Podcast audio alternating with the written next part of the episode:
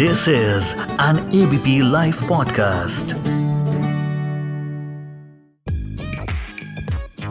सबसे बड़ा रुपया।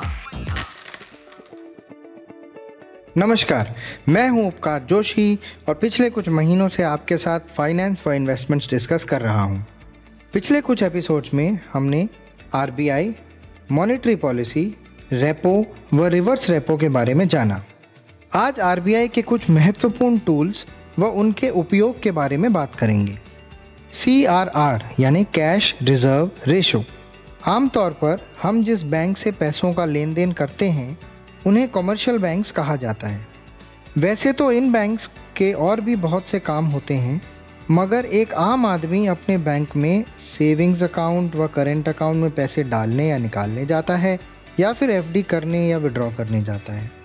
जो पैसे सेविंग्स या करंट अकाउंट में आप जमा करवाते हैं बैंक उसे डिमांड लाइबिलिटी कहता है। और जो एफडी या अन्य डिपॉजिट्स में होता है, उसे बैंक टाइम लाइबिलिटी कहता है। इनसे banks net demand and time liability यानी एनडीटीएल कैलकुलेट करते हैं। इस एनडीटीएल का एक हिस्सा, यानी कि एक फिक्स्ड परसेंटेज कमर्शियल बैंक्स को आरबीआई के पास रखना होता है।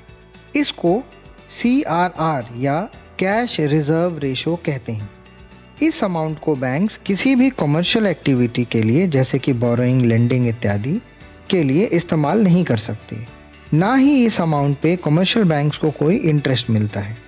इसलिए, जब भी आरबीआई को इकोनॉमी में लिक्विडिटी कम करनी होती है तो सीआरआर बढ़ा दी जाती है। और जब लिक्विडिटी बढ़ानी होती है तो सीआरआर घटा दी जाती है।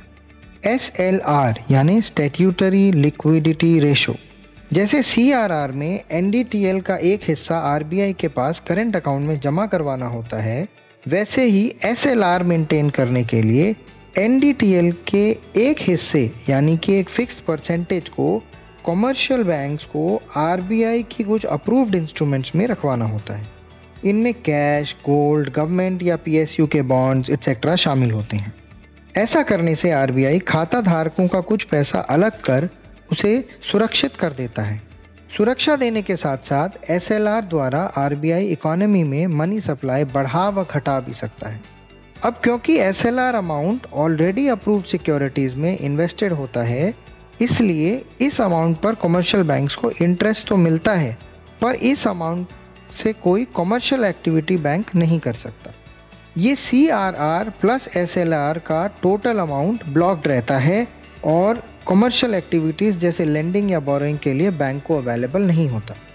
इससे कमर्शियल बैंक्स की बैलेंस शीट पर दबाव ज़रूर आता है। मगर ऐसा करने से आरबीआई कमर्शियल बैंक्स व उनके खाता धारकों यानी अकाउंट होल्डर्स दोनों को किसी भी इमरजेंसी से डील करने के लिए तैयार कर देता है।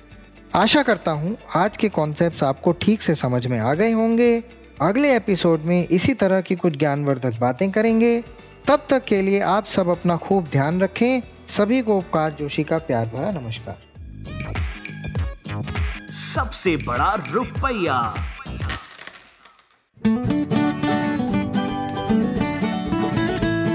This is an ABP live podcast